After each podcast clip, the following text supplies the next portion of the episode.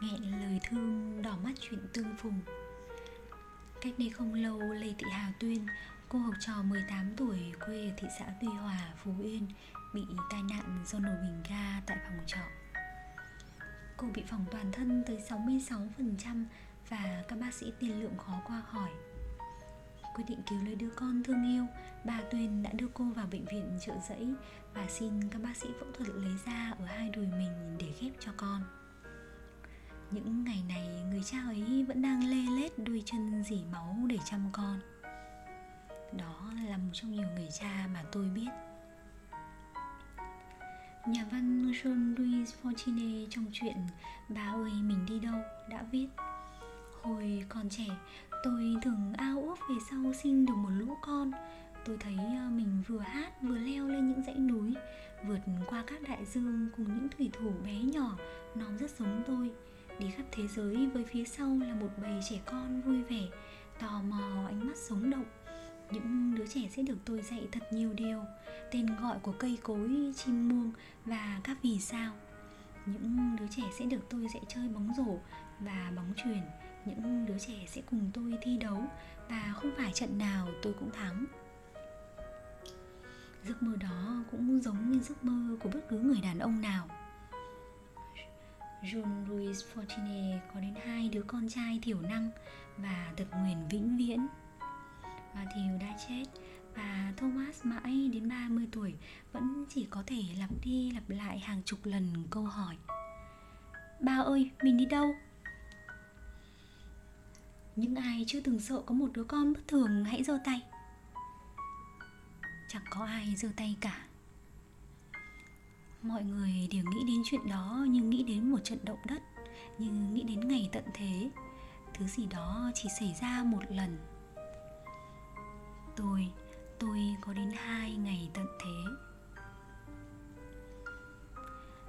Những người đàn ông trở thành cha không chỉ để hiện thực hóa ước mơ, mà còn để gánh vác trách nhiệm, nỗi lo lắng, đôi khi cả sự đau đớn và tuyệt vọng. Tôi nhớ lúc còn nhỏ, Có lần phạm lỗi, mẹ phạt quỳ úp mặt vào tường suốt 2 tiếng đồng hồ. Khi đi làm về, nghe mẹ kể lại, Bà đã gọi tôi đến và nói, Trở thành người như thế nào là tự do của con? Trở thành người tốt hay người xấu là tự do tuyệt đối của con? Con có toàn quyền lựa chọn cuộc đời mình. Ba mẹ yêu thương con không phải vì con ngoan, Mà vì con là con của ba mẹ bởi vậy, kể cả khi con trở thành một người xấu, một kẻ dối trá, hay thậm chí trộm cắp, thì tình yêu mà ba mẹ dành cho con vẫn không thay đổi. Nhưng ba muốn con biết rằng ba mẹ sẽ rất hạnh phúc và tự hào nếu con trở thành một người chính trực và biết yêu thương. Đó là lý do đầu tiên để tôi muốn trở thành một người chính trực và biết yêu thương thậm chí tôi chỉ cần một lý do đó mà thôi. Kinh Thamet đã viết khi ngươi dạy con trai ngươi, tức là ngươi dạy con trai của con trai ngươi. Bởi thế, hiển nhiên là tôi cũng sẽ nói với con tôi những lời ba tôi đã nói. Ngạn nữ anh chép rằng, một người cha hơn 100 ông thầy. Còn Sigmund Freud thì nói tôi không thể nghĩ ra nhu cầu nào của thời thơ ấu mạnh mẽ hơn nhu cầu có được sự bảo vệ của một người cha. Ai cũng có thể dạy một cậu con trai mới lớn lái xe hoặc mở buggy bị ướt ra lau khi đi qua quãng đường ngập nước. Nhưng thật đặc biệt khi cậu học những điều đó từ chính cha của mình.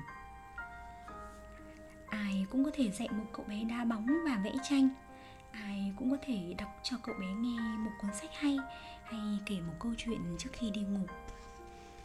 Ai cũng có thể trả lời những câu hỏi ngây thơ, tò mò và không ngừng nghỉ của cậu. Nhưng đó sẽ là những giây phút thần tiên nếu nó được học, nếu nó được một người cha thực hiện. Khi cậu có thể nằm cuộn trong lòng gác chân lên bụng cha và cười khúc khích.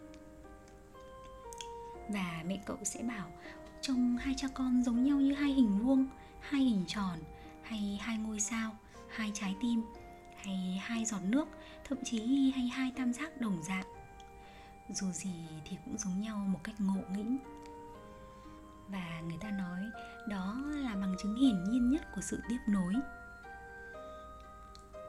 Cha mẹ yêu thương chúng ta và chúng ta yêu thương con cái mình bất kể giới tính nhưng có một điều chắc chắn là cha mẹ luôn sẽ chia sẻ điều gì đó đặc biệt hơn, sâu sắc hơn với những đứa con cùng phái tính với mình, như mẹ và con gái, cha và con trai.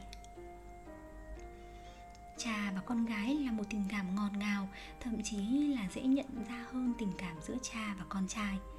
Một đứa con gái với những lọn tóc mềm và giọng nói nũng nịu có thể làm trái tim người cha tan chảy chỉ những cô con gái mới khiến người cha trở nên mềm mỏng và dịu dàng, con gái rượu của ba.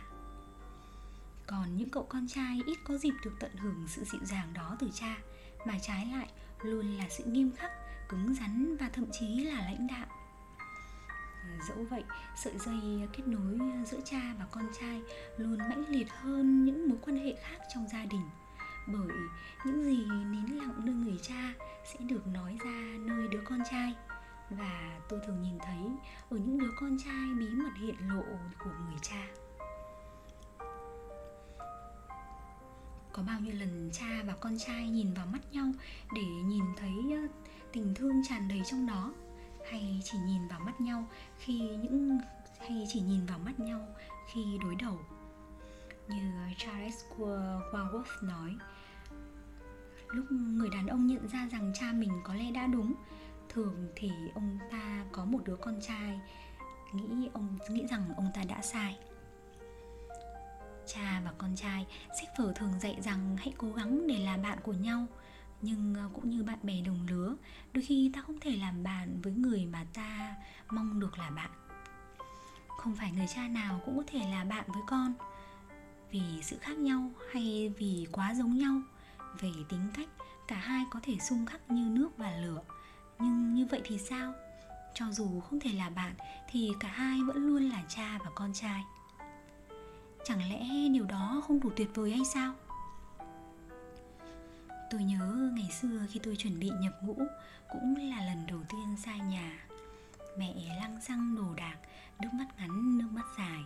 Ba thì ngồi im không nói tôi cứ ngỡ ba không để tâm.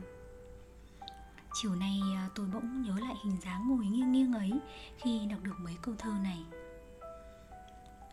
Không tiễn con ra phi trường, ba chỉ ngồi lặng yên quay mặt, nghẹn lời thương đỏ mắt chuyện tương phùng.